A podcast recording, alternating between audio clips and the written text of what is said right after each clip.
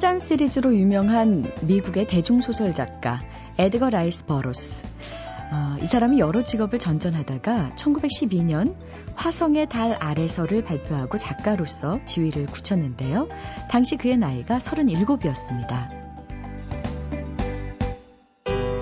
타잔 이야기로 세계적인 작가가 된 버로스는 1941년 진주만 공격을 목격한 뒤 이번에는 한 일간지의 특파원으로 지원합니다.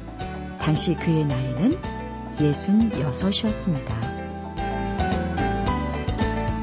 이젠 나이도 있고, 아, 이 나이에 도전하기에는 좀 내 나이가 적은 것도 아니고, 뭐 이렇게 나이 때문에 지레 겁먹었던 일들이 작가 버로스의 일생을 알고 나니까 왠지 좀 무색해집니다. 안녕하세요. 소리나는 책 라디오 북클럽 김지은입니다.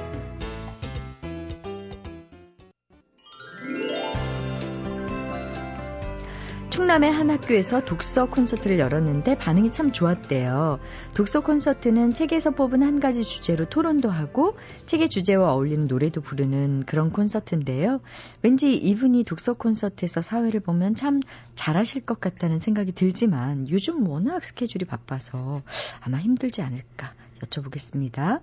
책마을 소식 오늘도 세종대학교 만화 애니메이션 학과의 한창원 교수님이신데요. 안녕하세요. 네, 안녕하세요. 네.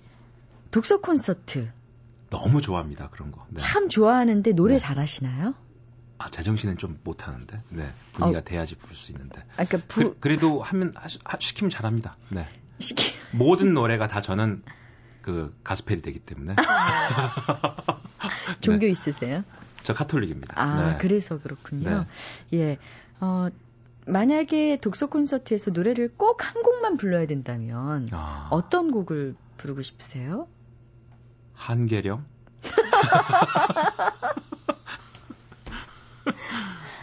이유는요? 네. 그 노래가 예. 가스펠처럼 불러도 가요처럼 들리게끔 되는 노래. 책과는 전혀 상관없는 거군요. 그렇죠. 네. 어. 네. 자, 오늘 소개해 주실 책은요? 네, 오늘은 간디의 물음이라는 책입니다. 간디의 물음. 일본 어, 홋카이도 대학의 교수님이세요. 나까지마 다케시라는 분이 쓰신 책인데요. 원래 우리가 그, 그 시의적절한 도서의 출간 이런 기획들을 보면요. 특히 이렇게 5월에는 스님들의 책들이 많이 나옵니다. 그렇죠? 봄이 되면 또 봄의 꽃이나 자연에 대한 책이 많이 나오고. 근데 간디에 대한 책이 왜 여기서 나왔을까라고 제가 주목을 하면서 책을 찾아보니까요. 지금 시점이 간디를 다시 돌아봐야 되는 시점이 아닌가라는 생각이 공감을 했습니다. 제가. 네. 간디의 물음. 그 이유가 오늘 이 올해가 총선도 있었고 이제 대선도 있지 않습니까? 다시 말하면 정치 지도자가 그 우리 정치인으로서의 역할, 리더십으로 역할이 뭘까라는 고민을 특히 우리나라에서 해, 해야 되는데 역사 앞에선 지도자의 역할이나 가치관, 행동 양식들에 대한 하나의 대안을 이루게 하는 게 동아시아권에서는 간디가 아닌가라는 생각이 저도 이 책을 보면서 들었습니다. 아마 이 책을 쓴 나까지마 다케시 교수도 그런 의미로 이 책을 쓰고 있습니다. 다시 말하면 지금 우리나라의 가장 큰 문제가 이데올로기의 양극화입니다. 특히나 우리나라 사람들은 일단 물어보죠. 저도, 저도 그런 실수를 너무 많이 하는데요. 일단 처음 보는 사람 만나면 학번이 어떻게 되세요? 몇 살이세요? 우리는 하울다요부터 묻습니다. 그리고 고향이 어디시죠? 맞아요. 어, 뭐 애는 몇이고 그렇게 물어보다가 마지막에 궁극, 궁극은 여당입니까 야당입니까? 어. 이렇게 물어보게 되거든요. 그래요? 네, 마지막에 좀 친해지면. 그러다 보니까 뭐냐면 피하 구별을 먼저 한다는 거죠. 그래야지 마음을 편하게 얘기하든지 아니면 편하지 않게 얘기하든지 결정하기 위해서 선을 긋습니다. 그러다 보니까 중간이 없다는 거죠. 네. 회색지대가 없고 회색지대에 쓴 사람들은 다 양쪽으로부터 배타적인 입장을 받게 됩니다. 그럴 이유가 아니 중도 노선도 분명히 있는 거거든요. 그럼요. 우리나라 정치가 그게 문제인 것 같아요. 그러다 보니까 정치가 선거를 할 때마다 더 피하를 구별하다 보니까 국민 스스로가 다 양극화되고 신문도 언론도 다 양극화를 부추기는 상황이 발생하지 않냐. 그렇다면은 이제 새로 나온 지도자의 리더십은 이 양극화를 이용할 사람이 아니라 양극화를 깨고 그 양극화를 융합시키고 통합시킬 지도자가 필요한 시기가 아닌가 하는 개인적인 고민을 하고 있는데 아마 그런 하나의 그 리더십 상으로서는 간디가 적절하지 않겠는가. 중도 노선에 통합시키는. 네. 그래서 저는 간디의 물음이라는 책을 소개해드리려고 하는데요. 왜 이렇게 이데올로기 양극화될까? 그 개인적으로는 디지털 영향도 있는 것 같아요. 그 네그라 폰테가 쓴 비잉 디지털이라는 책이 있습니다. 근데 그 책을 번역할 때요. 그 출판사 되게 고민했대요. 비잉 디지털 어떻게 번역할까? 결론 디지털이다로 번역을 했거든요. 네. 거기 보면 디지털은 0과 1이라는 숫자로 모든 걸 다 정리해 버립니다. 결국 그게 양극화 개념이 시작됐다고 볼 수가 있는 거죠. 요즘 젊은 친구들 하는 것처럼. 그래서 이 간디는 첫 번째 물음을 그렇게 시작합니다. 인도를 영국이 들어왔을 때 처음 명분이 인도의 근대화였대요. 음. 인도를 근대화시키겠다. 아시아를 근대화시키겠다. 근데 사실은 근대화나 세계화라는 그 개념의 문명화 개념이요. 우리가 볼 때는 여러 가지의 좀 삐뚤어진 개념이 된다는 것이죠. 그렇죠. 자신들의 문화를 접목시키고 자신들이 자원을 빼가는 것 자체의 정당성을 만들어낸 게 근대화가 된다는 거 아닙니까? 근데 그 사람들은 근대화하지 않고도 살아갈 수 있는 문화를 가졌음에도 불구하고 근대화라는 미명하에 식민지화 돼버렸다는 것이죠. 간디는 그렇게 그들이 얘기하는 문명화에 따라가면 안 된다. 근데 재밌는 건 간디가 그렇게 얘기해도 사람들한테 충분히 이해가 될 수 있었던 게 본인이 근대화에 몸을 담았던 사람입니다. 영국 유학도 왔었고 완전 영국 신사처럼 옷을 입고 다녔고 영국에서 공부한 법을 가지고 변호사를 하고 있었던 젊은 변호사였기 때문에 자기가 경험을 다 해봤는데도 불구하고 마지막에는 천 쪼가리 하나 몸에 두르고 다니는 네. 야윈 할아버지로 자신의 삶을 보여주잖아요. 그 여기서 책에서 말합니다. 간디의 가장 큰 힘은 나의 삶이 나의 메시지다. 음. 그렇게 얘기합니다. 내가 사는 모습이 곧 내가 하고 싶은 말이지 굳이 내가 무슨 말을 하겠느냐. 라고 얘기를 하는데요. 예전에 우리가 슬픈 열대라는 책 있죠.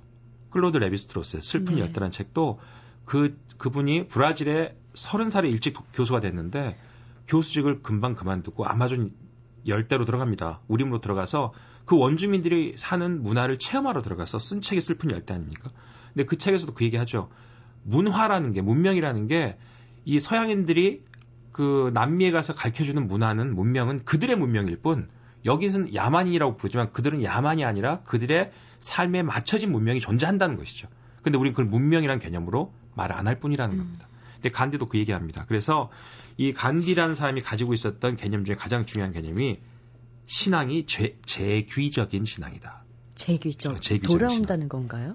아, 뭐 이 책에서 좀 어렵게 얘기하는데 어떤 사고나 행위를 객체화하고 난 뒤에 그것을 주체적으로 선택할 의사가 있음을 가리키는데 너무 어려운 말이죠. 음, 거기에 반성의 의미가 있네요. 그러니까 잘못했다는 걸 반성한다는 게 아니라 네. 어떤 사안에 대해서 곰곰하게 다시 한번 사유한 뒤에 결정한다는 의미가 들어가는 것 같은데요. 그 의미를 포함한 의미인데요. 네. 아, 예를 들면 이렇게 설명하고 있습니다. 불교도인데 돈독하게 불교를 신앙하는 가정과 공동체에서 자라났기 때문에 자연스럽게 불교도가 된 것이 아니라 20대를 전후해서 불교 책을 읽고 나의 선택을 통해서 불교도가 되는 것. 그렇죠. 음. 음, 그런 게 제 귀적이라는 뜻이죠. 음. 그래서 이 앤서니 기든스가 근대란 특징을 설명할 때도 제귀성을 얘기합니다. 다시 말하면 근대는 모든 행위가 선택의 대상이 되는 사회고 그런 측면에서 신앙의 형태도 지극히 근대적인 모습으로 얘기한다면 다시 선택한다는 얘기죠. 그래서 결국 힌두교라는 걸 선택한 간디도 자신이 태어난 집안이 힌두교 집안이었대요. 하지만 그렇게 힌두교를 해석 없이 자기가 그냥 모태 신앙처럼 했는데 나중에 정신이 번쩍 들고 나서 다시 힌두교를 자신의 몸에 맞게 재해석했다는 겁니다. 음. 그렇기 때문에 그 많은 사람들의 언어와 또 인종과 종교가 많은 인도를 통합시킬 수 있는 힘이 바로 이 재기적이라는 노력 속에서 시작됐다라고 설명을 하고 있습니다. 첫 번째 그의 노력으로 나오는 게 이제 소금이죠, 소금. 원래 그 소금은 다 인도에서 났는데 그 소금의 독점권을 영국 사람들이 가지고 있었기 때문에 비싼 돈을 내고 소금을 샀다는 거 아닙니까? 그래서 소금을 만들어 가자라고 여행을 떠납니다. 그 여행이 뭐 200km가 넘는 길을 걷는 여행이었는데 처음에는 수십 명이 따라왔 나중에는 그 행렬이 2km가 넘었다며요. 수십만 명이 따라오는 행렬이 됩니다. 그걸 보고 이제 서양인들이 놀란 거죠. 일 내겠다. 일 내겠다 저거. 간디가 일낸다라는 겁니다. 바로 이런 식으로 소금을 얻자는 행위 자체가 또 하나 재밌는 건 걷기라는 겁니다. 걷기. 걷는 행위를 통해서 사람들로 하여금 야윈 할아버지가 천 하나 걸치고 또 머리도 머리털도 거의 머리카락도 없는 분이 조그만 안경 쓰고 쓰러질 듯 쓰러질 듯 걷는 그 행위. 그게 사람들로 하여금 아시아의 힘이었다는 겁니다. 그렇게 본인의 행위로서 보여줄 수 있는 메시지가 필요한 게 리더십이 아니겠는가. 그리고 이제 그 많은 종교 단체와 또 그 아주 그냥 강하게 독립을 하자는 사람과 타협하자는 사람들 많은 속에서 타협시켰던 가장 중요한 간디의 무기는 단식이었답니다. 음. 무조건 단식입니다. 또 싸우나 난다 죽, 난 죽을난다. 난 죽을난다. 그럼 그 단식과 합으로서 모든 사람들이 다 그 정당성이 밀려서 네. 타협하게 합의하게 되는. 내 목숨까지 내놓을 각오를 하고 싸운다. 뭐 수십 번의 단식을 하셨다고 합니다. 네. 근데 그 단식하는 과정 과정이 점점 더 야위어가는 그의 모습 속에서 더 이상 다른 어떤 명분도 정치적 명분, 사회적 명분, 종교적 명분도 나올 수가 없었다는 것이죠. 간디의 물음이라는 책을 통해서 네. 지금 이 시점에 우리의 정치 지도자가 어떤 생각을 가져야 되겠고 또 어떻게 평가해야 되겠는가 우리가 리더를 그런 기준이 만들어진 책이라고 소개드렸습니다. 네, 뭐 모든 정치인들 특히 이제 대선을 앞두고 있잖아요. 네, 그렇습니다. 그런 지도자를 원하시는 분들은 한번 간디의 물음을 한번 스스로에게 물어보시면 그렇죠. 어떨까라는 네. 생각이 드네요. 자, 오늘 책마을 소식 한장환 교수님 고맙습니다. 네, 감사합니다. 잊혀질 뻔한 책, 놓칠 뻔한 책, 그런 아쉬운 책들을 소개해드리는 시간입니다. 이번 주에 소개해드릴 뻔한 책은 더글러스 애덤스와 마크 카워다인의 마지막 기회라니? 라는 책입니다. 아, 글쎄요. 제목만으로는 내용을 짐작하기가 참 어려운데요. 자세한 내용, 홍씨 커뮤니케이션의 조용범 기획실장의 설명으로 들어볼게요. 마지막 기회라니라는 제목의 책입니다. 기회라니 다음에 물음표가 찍혀 있고요. 어, 이것이 정말 마지막 기회일까? 라는 의미인데 어떤 마지막 기회인지 말씀드리면 그 은하수를 여행하는 히치하이커를 위한 안내서라는 그 책을 쓴 작가 더글러스 애덤스가 남긴 어, 유일한 논픽션입니다. 가장 아끼는 작품이라고 밝힌 책이기도 어, 하고요. 더글러스 애덤스가 우연히 잡지 취재 여행을 하다가 멸종위기 동물들에 대해서 알게 됐어요. 그 이야기를 전해준 마크 카워다인이라는 동물학자와 함께 한 1년 가까이 전 세계 각지를 어, 여행하면서 그런 멸종 위기 동물들의 삶을 추적하고 또 그 동물들을 보호하기 위해서 애쓰는 사람들을 어, 만나서 겪은 그런 체험을 담고 있습니다. 어, 마지막 기회라니 이제 끝에 물음표가 있는 겁니다. 이 책은 우리나라에 2000년대 초반에 소개가 됐었는데 얼마 안 있어서 절판이 됐다가 2010년에 다시 출간이 됐어요. 재출간되기까지 했는데 왜 주목을 받지 못했을까요?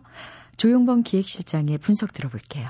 환경 문제를 다룬 뉴스들은 거의 매일 뭐 나온다시피 할 정도로 많이 나오고 있죠. 그렇지만 그런 언론의 주목도에 비해서는 실제 독서로는 잘 연결되지 않는 것 같다고 느낍니다. 생태환경 문제에 대해서 알면 알수록 불편한 기분을 가질 수밖에 없거든요. 진실을 외면하려는 마음도 없지 않아 있는 것 같고요. 또 한편으로는 경제 경영서가 지금은 많은 베스트셀러들이 나오는데요. 사실은 IMF 경제 위기 이후로 그런 현상이 좀 두드러졌거든요. 환경 문제가 생태 문제가 얼마나 더 심각해져야 이런 책들이 주목을 받게 될까 역설적으로 그런 생각도 듭니다. 어, 마지막 말씀이 참, 네, 좀 예리하게 가슴을 찌릅니다. 환경, 생태 문제가 얼마나 더 심각해져야 이런 책들이 주목받게 될까 역설적으로 그런 생각이 든다는 말씀.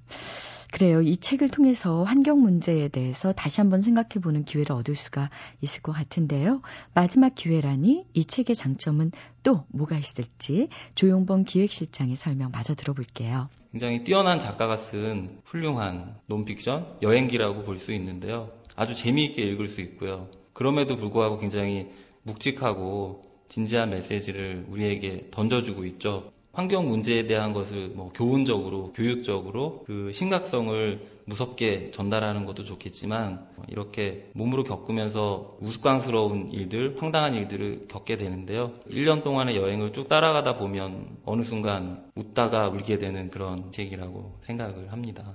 재미있는 소설, 에세이, 여행기 이런 것들을 좋아하는 문학 독자들이 많이 봤으면 좋겠어요. 실제로 문체가 뛰어나고 위트 있고 문학적이라는 그런 평가도 많이 받았고요. 이 생명체들을 보존하기 위해서 애쓰는 사람들의 활약과 마음속 이야기들을 들려주는 책이라서 많은 분들이 재미있게 읽고 그 의미를 느끼셨으면 좋겠습니다. MBC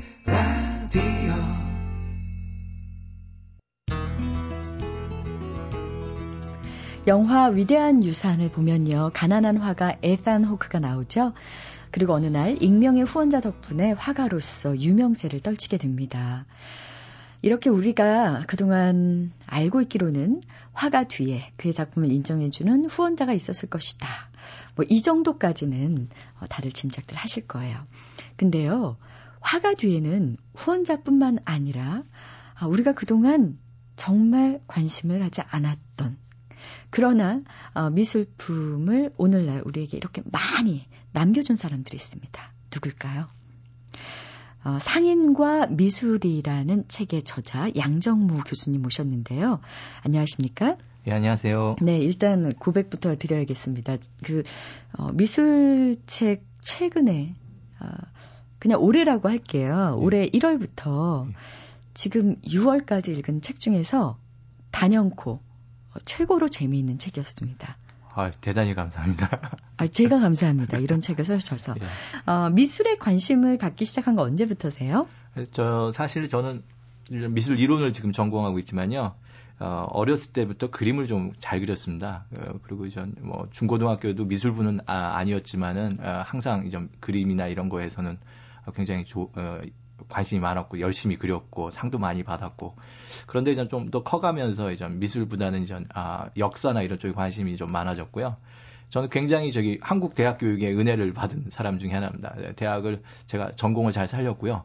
원하는 그 전공을 계속 공부했고요. 미술사를 저는 학부부터 했습니다. 그래서 지금까지 이렇게 쭉 공부하고 있는 미술 그리는 것도 좋아하고 보는 것도 좋아하는 아주 미술로 아주 행복하게 사는 그런 사람입니다.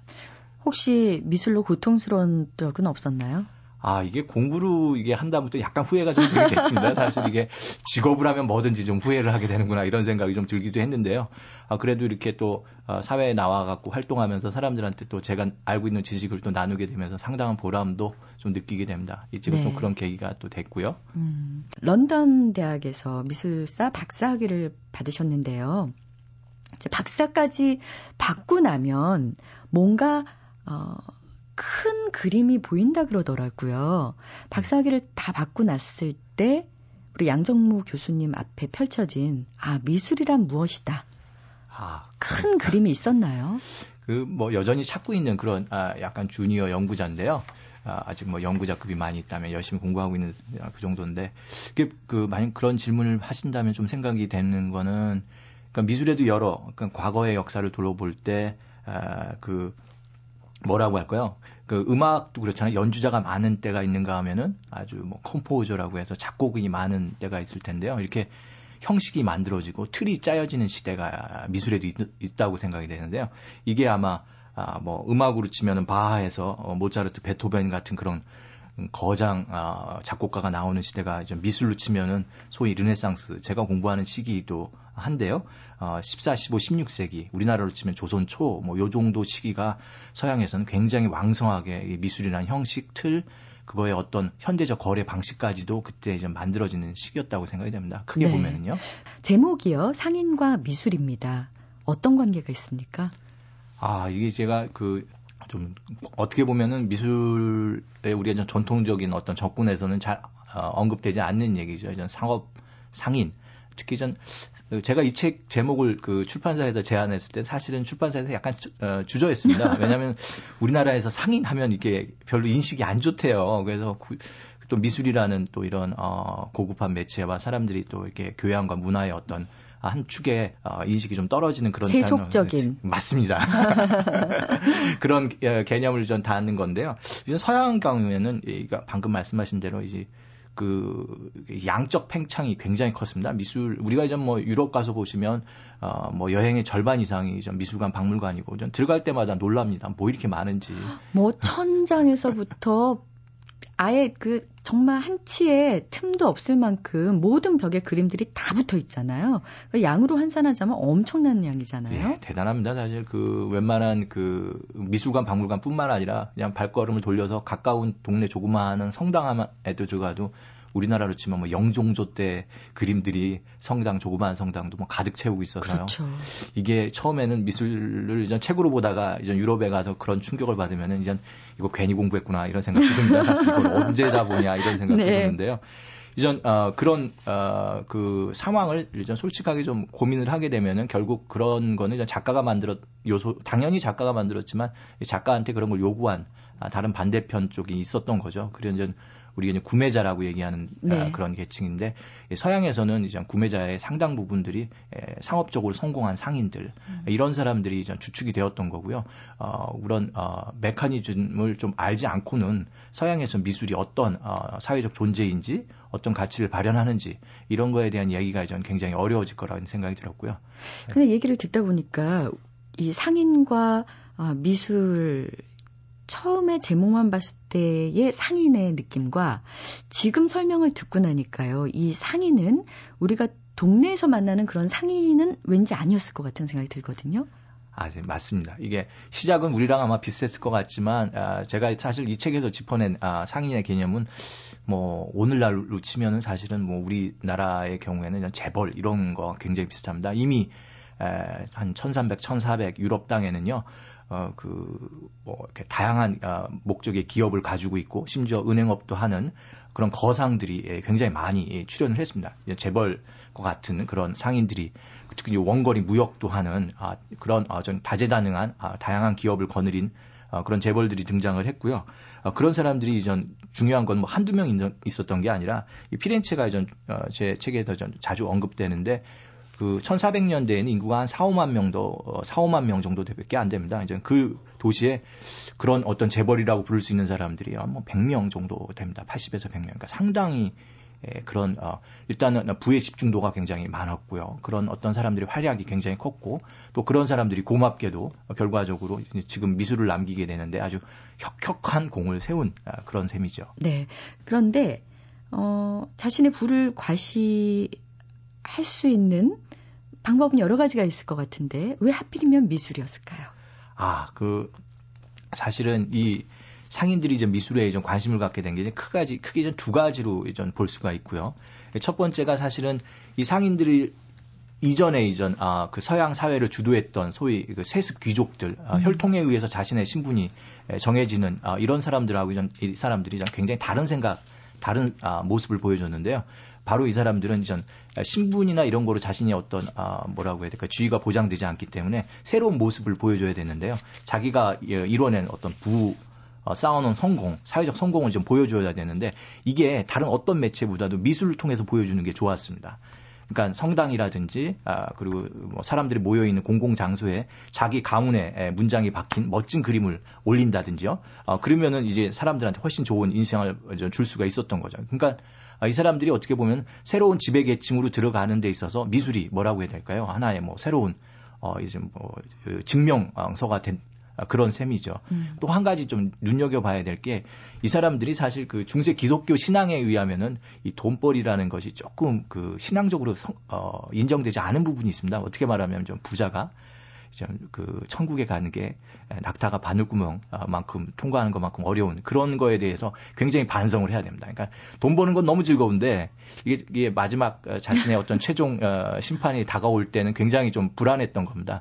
아 근데 이제 교회가 그런 해결을 준 게그 아, 자선과 아, 이런 선행을 베푸는 건데 이것도 미술을 통해서 그것들을 어, 증명해낼 수가 있었던 겁니다. 어떻게 보면은 어, 자기가 이전 어, 이뤄낸 어떤 부의 과시를 통한 아, 메커니즘으로서의 미술 그리고 뭐죠 어, 죄의 어떤 용서와 사람들에게 자기의 좋은 이미지를 남기려는 어떤 상인들의 어떻게 보면은 어그 그, 뭐 목적 이런 것들이 아, 아주 잘 맞아 떨어져서 어, 미술이 그렇게 좀 많이 만들어지고 또 사람들한테 많이 예, 보여지게 된 그런 어떤 계기가 됐다고 생각이 됩니다. 네, 그 상인들이 지금 말씀하신 마지막으로 이제 천국에 가야 되니까 그쪽을 예. 마치 증명사진처럼 인증샷을 찍은 부분들이 있더라고요. 예를 들면 뭐 너무나도 유명한 지오토의 최후의 심판의 일부를 보면 그 예배당을 건립 이제 하는 어, 내 도움을 준 이 은행가 엔리코 스쿠, 스크로벤예 이 사람의 초상이 아예 들어가 있어요. 맞습니다. 예, 그리고 또 우리가 너무나 잘 아는 그 메디치가의 어, 코지모 메디치라는 사람의 초상도 심지어 동방박사의 행렬이라는 여기에 이 사람이 왜 나옵니까?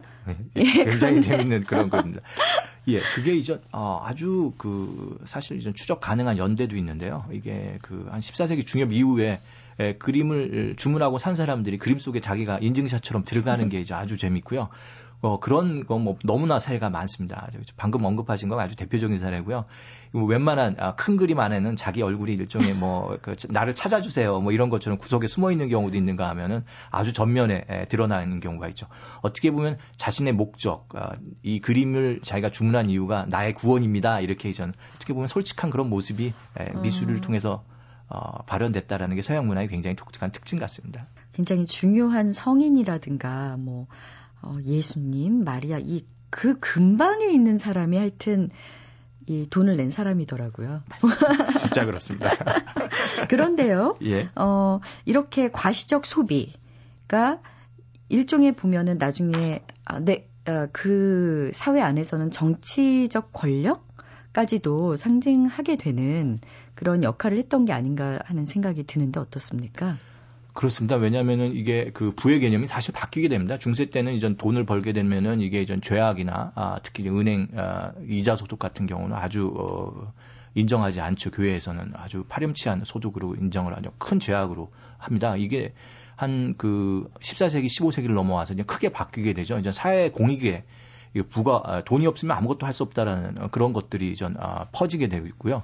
그러면서 이제 부자가 이게 정당하게 만약에 에, 교회의 법에서 인정하는 아슬아슬할지라도 아, 이그 범위 안에서 어, 얻은 그 부라는 거는 사회적으로 굉장히 에, 중요한 것이고 음. 그 사회 그런 것이 없으면 뭐 아무것도 사회 기반 이런 것들이 불가능해지니까요. 그러면서 좀 굉장히 긍정적인 어떤 역할을 갖게 되고요.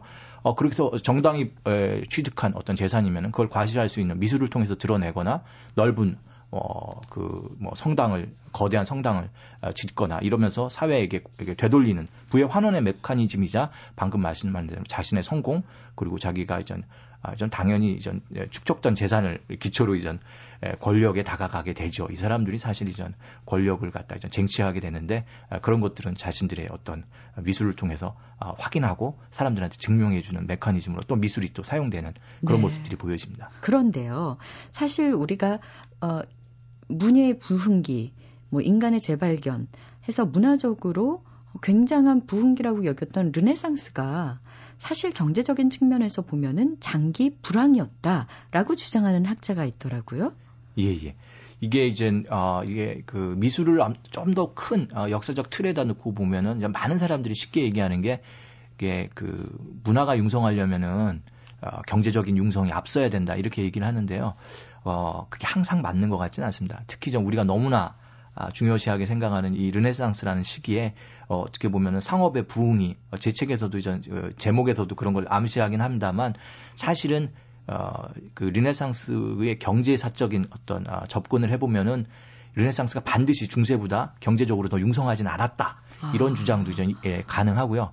이게 이제 로버트 로페즈라는 아, 미국 지금 작고하신 분인데 에, 그 중세 경제사학자의 주장이었고요. 상당한 아, 학계의 반향을 에, 끌고 오고 있는 주장입니다. 그럼에도 불구하고 르네상스 시대에 그 많은 미술품이 생산된 것을 어떻게 해석해야 될까요? 그러니까 말하자면은 이 그 미술도 방금 어, 소비의 한 축으로 본다면 이건 사치품입니다. 아, 굉장히 고급한 사치품이죠. 그런데 이제 어, 우리가 요즘에서도 하면 또 그런 이해가 되실지 모르겠지만 그 사실 사치 소비 중에 하나의 그 중요한 단면이 양극화입니다. 그러니까 아, 르네상스 시기에 부의 양극화가 굉장히 심해졌다는 겁니다. 이런 그거는 아, 굉장히 좀 아, 논쟁거리이긴 한데요. 그, 그 양극화의 특징 중에 하나가 이제 사치 소비고 그런 비슷한 메커니즘으로 미술이 좀 더 뭐라냐면 우월한 아, 재산을 확보해 나가는 계층에 어떻게 보면 신분증이 되는 그런 아. 것이 있을 수 있다라는 거죠. 이게 사실은 어, 총량으로 놓고 보면은 중세 후기보다도 어, 굉장한 위기에 빠지는 여러 요, 징후들이 보이게 됩니다. 그런 거로 놓고 보면은 어떻게 보면 미술이 에, 그런 어떤 번영과 물질적인 풍요의 어떤 측면도 있지만 어떤 그것들이 에, 사회적으로 긴장을 갖게 되면서요 갈등하게 되면서 나오는 그런 요소도 있는 아, 그런 것들을 좀 아, 많이 지적을 했고 주장하고 있는 바입니다. 사실. 네. 그런데요, 어, 또 이때 빠, 빠뜨릴 수 없는 것이 이제 금융시장도 붕괴가 되고 이랬지만 더 힘든 것이 흑사병 발발이라고요. 예, 사실 우리가 이제 르네상스 하면은 아, 뭐 그 인류 문화 아, 역사상 가장 아, 찬란했던 시기라고 하지만 그 어떻게 보면 굉장히 위기의 시, 기였습니다 방금 말씀하신 그, 그 금융위기가 사실 있었고요. 우리는 지금 어, 현대의 어떤 금융위기를 생각하실 수 있지만 비슷한 어, 은행들이 망하는 시기가 14세기 중엽에 있었는데 공교롭게 그때 어, 아마 돌이켜 보건대 인류 역사상 가장 큰 재앙이라고 할 수 있는 어, 그 전염병이 돌게 됩니다. 유럽 땅에요. 흑사병, 어, 블랙데스인데 이게 에, 1347, 8년부터 유럽을 한 2, 3년 동안 완전히 휩쓸고 가고요. 이건 뭐 그 당시 기록이라든지 이런 거로 살펴보게 되면 말할 수 없는 어, 그 대재앙이었습니다.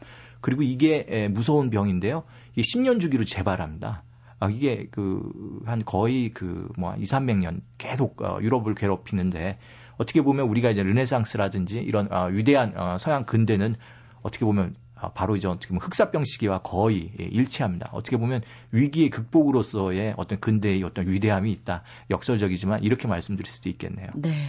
책에서 어, 그 유언장을 분석한 부분이 참 흥미로웠습니다. 이제 흑사병으로 언제 죽을지 모르고 그렇죠. 그럼 자기가 가지고 있던 재산이나 이런 것들을 누구에게 언제 어, 물려줘야 될지에 대한 유언장 이걸 분석한 결과가 굉장히 어, 재밌었는데요.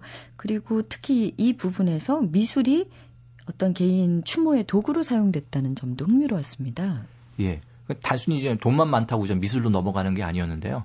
어, 그게 이제 아, 자신의 성공이라든지 어떻게 보면은 아, 아, 다가올 어떤 죽음 이후의 어떤 구원의 메커니즘으로 미술이 딱 들어가면서 이게 에, 이제 미술이 이제 생산이 어떻게 보면 생산 같은 아, 그런 것 제작이 좀 굉장히 에, 많아지게 되는데요.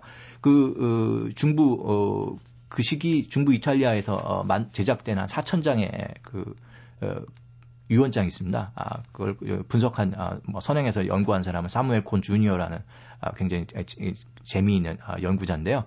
그 사람의 연구를 전 아, 참고로 해서 봤을 때는 흑사병 이전과 이후에 완전히 다른 모습을 보여줍니다. 말하자면은 아, 그당 아, 물론 뭐 사실 중세 때도 삶은 굉장히 어려웠고 어, 죽음은 굉장히 가까웠지만 흑사병은 이전 굉장히 어떻게 보면 어, 더 죽음에 대한 명상과 종교의 어떤 어, 몰입을 가져온 요소가 있고요. 어, 이러면서 이제 흑사병 이후에 이제 사람들이 이제 미술에 대한 관심이 더, 더 어떻게 보면은 뭐 요즘에 미술붐 얘기를 하는데요. 그 당시 아주 첫 번째 미술붐이 있었다. 양적 팽창을 굉장히 크게 가져온 시기라고 할 수가 있습니다. 뭐 상인 계층은 뭐 더더군다나 말할 것도 없이 일반 사람들, 어, 일반 뭐 평민들도 어, 작은 그림이라도 어, 그려서 주문해서 어, 교회에다 이제 봉헌하려는 그런 모습들을 보여주는 거죠. 어떻게 보면 뭐 미술의 대중화의 어떤 아, 한 아, 시원적인 그런 모습을 몇백 년 전에 유럽에서 그런 게 봤거든요. 그런 결과로 지금 아, 미술의 어떤 양적 증가가 서양에서 생겼다고 말씀드릴 수 있겠습니다. 네. 그러면 이제 구매자가 있고요. 그 다음에 예술가가 있어요. 직접 거래를 했을까요? 아니면 중간에 지금처럼 딜러가 있었을까요? 그 부분에 대해서는 아직도 아트 마켓, 뭐 미술 시장 얘기하는 데서 주저하는 사람들이 많습니다. 저도 현대적인 미술 시장을 얘기하기는 조금 어려운데요. 그 당시는 아무래도 이제 직접 그러니까 뭐 기성복보다는 어, 주문해서 맞춤복이 더 유행하듯이 암, 어, 일단은 어, 어, 주문자가 직접 어, 화가에게 찾아가서 그림을 이렇게 저렇게 저렇게 그려달라 이게 아마 조금 더 많았을 것 같습니다. 하지만 분명한 거는 어, 그 조그마한 그림 우리가 이제 흔하게 보는 성모 마리아 그려진 그런 그림들은 그리고 이제 십자고상 들어가 있는 그림들은 아마도 미리 화가들이 그려놓고 시장에 내다가 팔았던 것 같습니다. 그런 예가 이제 상당히 많이 예, 기록으로 확인할 수 있고요. 그러고 보면은 우리 지금하고 비슷한 아, 그런 상황을 그대로 그때 당시에도 어느 정도는 가지고 있었다고 볼 수 있겠죠. 네. 혹시 거기서 폭리를 취해서 좀 욕을 많이 먹은 상인은 없나요? 중간 거래. 예, 사, 예, 그, 그, 제 책 3장에 이제 등장하는 프란체스코 디 마르코 다틴이라는, 아, 그 상인이고요. 아주 제가 그 상인에 대한, 아, 생애는 간단히 좀 정리도 했고 그런 걸 좀 주장을 했는데, 그 사람은 이제 아, 사실은 흑사병 고아입니다. 어, 흑사병 직전에 태어났는데 한 열 서너 살 때 부모님들이 다 흑사병으로 돌아가셨죠. 피렌체 근교에서 태어났습니다. 프라토라는 조그마한 소도시인데요. 어, 그러고 나서 이 사람이 이전 어, 고아가 됐는데 집안에 있는 가, 어, 모든 재산을 끌고 모아갖고 어, 전 장사를 시작합니다. 아, 그리고 전 그 당시 교황청이 아비뇽, 프랑스 아비뇽에 있었는데요. 그래서 전 그 아비뇽까지 올라가서 이제 장사를 시작하는데요. 뭐 돈 되는 거는 다 사고 팝니다. 근데 그 기록 장부가 잘 남겨져 있는데요. 네. 거기에 보면은 이전 그 그림을 사고 팝니다. 큰 그림, 좋은 그림은 아니고요. 네. 어, 지금으로 치면 소품 정도를 계속 꾸준히 예, 삽니다. 재밌는 거는 이태리가 그때도 어, 그때도 이제 이태리 물건을 사다가 프랑스에다 파는 모습들을 보여주거든요. 요즘은 이제 프랑스가 이제 미술의 이제 본고정처럼 되어 있는데 그 당시는 아직도 이탈리아가 더 어, 그런 걸 앞서갔던 것 같고요. 폭리까지는 아닌데요. 아주 째째한 모습을 많이 보여줍니다. 그뭐 다른 물건은 팔았는데 마진은 확실히 컸습니다. 거의 뭐 100만 원이 원가가 100만 원이면 한 200만 원씩 예, 팔았고요. 예. 그래서 그 당시 팔았던 다른 사치품에 비하면은 미술이 예, 아주 좀 남는 장사였던 것 같습니다. 그런데 그, 거기서 보여줬던 이 사람의 어떤 재테크 능력은 사실 어떻게 보면은 굉장히 흥미롭고요. 그 그림을 주, 어, 미리 예, 살때 어, 화가가 아, 비싸게 부르면 사지 말라 이런 얘기까지도 이렇게 자기들끼리 얘기를 하면서 아주 아주 냉철한 상인의 모습들을 이렇게 보여주죠. 네. 그동안 다른 책에서는 잘 다루지 않았던 미술 재료에 대한 언급이 참 인상적이었는데요. 그 르네상스 회화에서 가장 많이 사용했던 안료는 무엇이었나요? 어, 저기 그 우리가 요즘에는 이제 화가들 그림 그릴 때 좀 물감 어디서 사냐고 하면 당연히 화방에 가갖고 그냥 세트로 그냥 사는데요. 어, 이게 현대 이전, 아, 그 우리가 이전 지금 말씀드리는 에, 이 그 5, 600년 전 얘기로 넘어가면 완전히 상황이 다릅니다. 화가가 직접 어, 재료를 사다가 직접 만들어야 써야 되는 그런 식이었거든요. 그럼 막 돌을 깨고 식물을 막 즙을 짜고 섞어요? 맞습니다. 사실 어, 그 요즘 그 화가의 화실랑은 완전히 다른 그런 상황이고요. 아마 제가 이전 보면은 어, 요즘 아마 한약방 같은 그 작업실이 아. 그랬을 것 같아요. 그러니까 자기가 어, 뭐 어, 한켠에선 작업을 하지만 아마 그리고 목공실도 있었어야 됐고요. 어, 그 당시 많이 쓰는 지뢰가 또 나무였고 그렇기 때문에 그렇고요.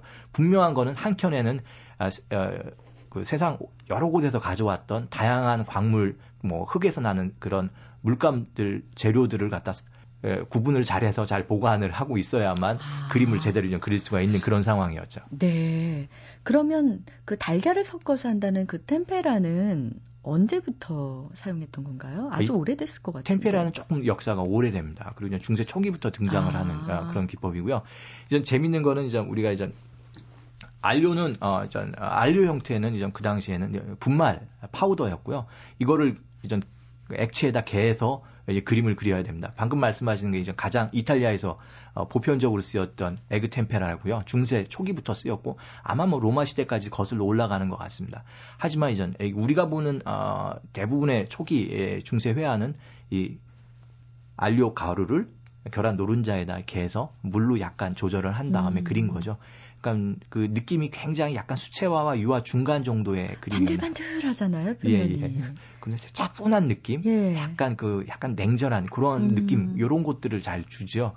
네. 요런 것들이 전 점차 이전 아 이후에 이전 유화가 들어가면서 굉장히 또 변화를 겪게 됩니다. 그럼 언제부터 유화 물감을 쓰게 된 거죠? 유화는 어, 제가 보게 되면은 아, 뭐 그 인류가 만들어낸 색채 아니면 물감 중에서는 뭐, 어, 뭐 공인받은 가장 아름다운 물, 색채를 낼 수 있는 현재로서도 그런 도구입니다. 근데 역사로 따지자 보면은 이것도 뭐 고고학적인 추적을 하다 보면 로마 시대까지 올라가는데요. 그, 그 당시 르네상스 책에서 보면은 한 사람을 지목을 합니다. 이 사람이 발명했다. 음. 그게 이제 얀바네이크를 얘기합니다. 그, 네덜란드의 대가, 프랑드의 네. 대가, 얀바네이크를 얘기하는데 사실은 그, 아마 이 사람은, 어, 기존의 중세에 떠돌던 여러 어, 유화기법을 갖다가 아마 뭐 좀더 혁신시킨 아, 뭐 그런 사람이었을 거라고 생각이 되는데요. 어쨌든 이 유화가 등장하고 나서부터는 이제 그리는 방식 그리고 사람이 이전 어디까지 그릴 수 있는지 극한 요즘 치면은 아마 HD TV에 가까운 어떤 고성능 어떤 네, 네. 화면을 갖다 구사할 수 있는 HD 예 거의 그런 단계를 좀 보여주게 네. 됩니다. 아 그러면요 음그 색깔 중에 당시 가장 비싼 색깔은 어떤 거였어요? 아, 제가 또 빠뜨렸네요. 방금 말씀에 그게 그 우리가 지금도 물감에 이제 울트라마린이라는 색깔이 있습니다. 이게 이제 이태리어는 울트라마레라는 어, 용어에서 왔는데요. 바다 건너서 온 색입니다. 이게 아. 예, 파란색인데요. 어, 아프가니스탄에 있는 그쪽에서 막 그 당시 아주 제한적으로 나던 아주 아, 그런 어, 귀한 안료죠. 이게 아프가니스탄에서 어, 대상들이 카라반들이 조금 얻어갖고 이걸 가지고 사막을 가로질러서 뭐 다마스커스라든지 알렉산드리아를 오면 그게 또 이전 아, 배를 타고 유럽으로 아, 건너 들어오는 세상에. 그래서 이게 이전 바다 건너서 온 파란색 그래서 울트라마린이라는 용어를 좀 갖게 된 거죠. 그런데 이 돌의 가치는 그 당시 뭐 금값에 거의 육박했고요. 음. 뭐, 뭐 귀했을 뿐만 아니라 이, 뭐 다루기도 굉장히 어려웠던 아, 그런 안료입니다. 그렇기 때문에 이전 이게 이전 그림에 들어간다는 거는 그림의 가치를 보증하는 아, 그런 아, 역할까지도 했죠. 비싼 그림. 맞습니다. 그리고 파란색이 쓰인 사람은 거기서 제일 제일 높은 사람? 귀한 사람? 굉장히 그 유치한데요. 정확하게 맞습니다. 그 왜 정말 그 너무나 귀한 거였기 때문에 그림 속에 뭐 성모 마리아, 아, 예수 그리스도 뭐 이런 어, 등급에만 아주 제한적으로 쓰였고요. 네. 그러다 보니까 서양 미술은 이전 사실 파란색을 찾아라 이런 거죠. 그렇게 되면 이제 주인공이 누구인지는 금방 네. 알수 있는 그런 상황이 됐습니다. 파란색이랑 그다음에 금박. 예. 그다음에 또 하나가 저는 이 책을 보면서 레드 레이크라는 책이 예, 예. 상당히 매력적이던데요. 예. 이렇게 귀족, 이렇게 큰 망토, 막 귀부인 이런 사람들이 주로 이런 색이 입고 있던데요.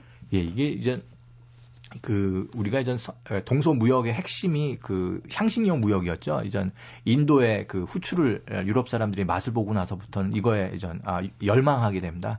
그런데 이제 인도에서 후추만 들어온 게 아니라 아, 아주 화려한 색채를 낼 수 있는 여러 또 안료들이 또 들어오게 되는데요. 그 red lake라고 원래는 이게 이제 옷감을 물들이는 아, 아. 염료였습니다. 근데 이제 이런 것들의 일부 개발을 해갖고요.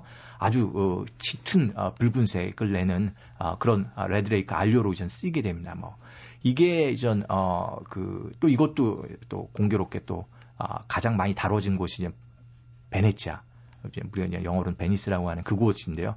그 울트라마린과 함께 이 진짜 빨간 이 색깔이 음. 르네상스의 어떻게 보면 화려함과 물질적 풍요를 보여주는 그런 색채로 이제 사용되죠. 네. 저도 이제 정말 미술을 사랑하는 그 사람의 한 사람으로서 뿐만 아니라 모든 이제 예술 학도들이 추구했던 것은 어떻게 보면 예술이 가지고 있는 예술 안에 승화, 뭐 고양된 가치, 이런 추상적 가치에 많이 매달려 있고 그렇지 않은 어떤 해석에 대해서는 굉장히 세속적인 것이고 어, 열외로 치고 그러다 보니까 이제 대중들은 미술은 참 어려워 공부한 사람만 보는 거야라고 생각을 했을 텐데요. 이 책을 통해서 추상적 가치뿐만 아니라 그 어, 우리가 그동안은 다루지 않았던 사용 가치에 대해서도 다시 한번 되새겨 볼 수 있는 그런 계기가 됐던 것 같습니다. 그래서 서양 미술의 갑작스러운 고급화에 관하여 라는 부제가 달린 상인과 미술 양정무 교수님의 이 책에 일독을 권하면서 오늘 인사드리겠습니다. 고맙습니다. 네, 감사합니다. 우리 집 신발장에는 뒤축이 닳았거나 낡은 신발들이 가득하다. 내가 그 어느 것 하나 쉽게 버리지 못하는 건 그것들이 늘 내 삶의 무게를 견뎌주었고 아직 나와 같이 갈 때가 있어서다. 네, 어, 이상국 시인의 시 신발에 대하여 중 일부였는데요. 봄에서 여름으로 계절이 바뀌고 있죠. 음, 이렇게 계절이 바뀔 때쯤 신발장 정리한다는 분들 많으신데요. 늘 내 삶의 무게를 견뎌주었던 낡은 신발들에 자꾸 눈길이 가네요. 지금까지 소리나는 책 라디오 북클럽 작가 이윤용, 기술 이병도, 연출 최석기, 저는 아나운서 김지은이었습니다.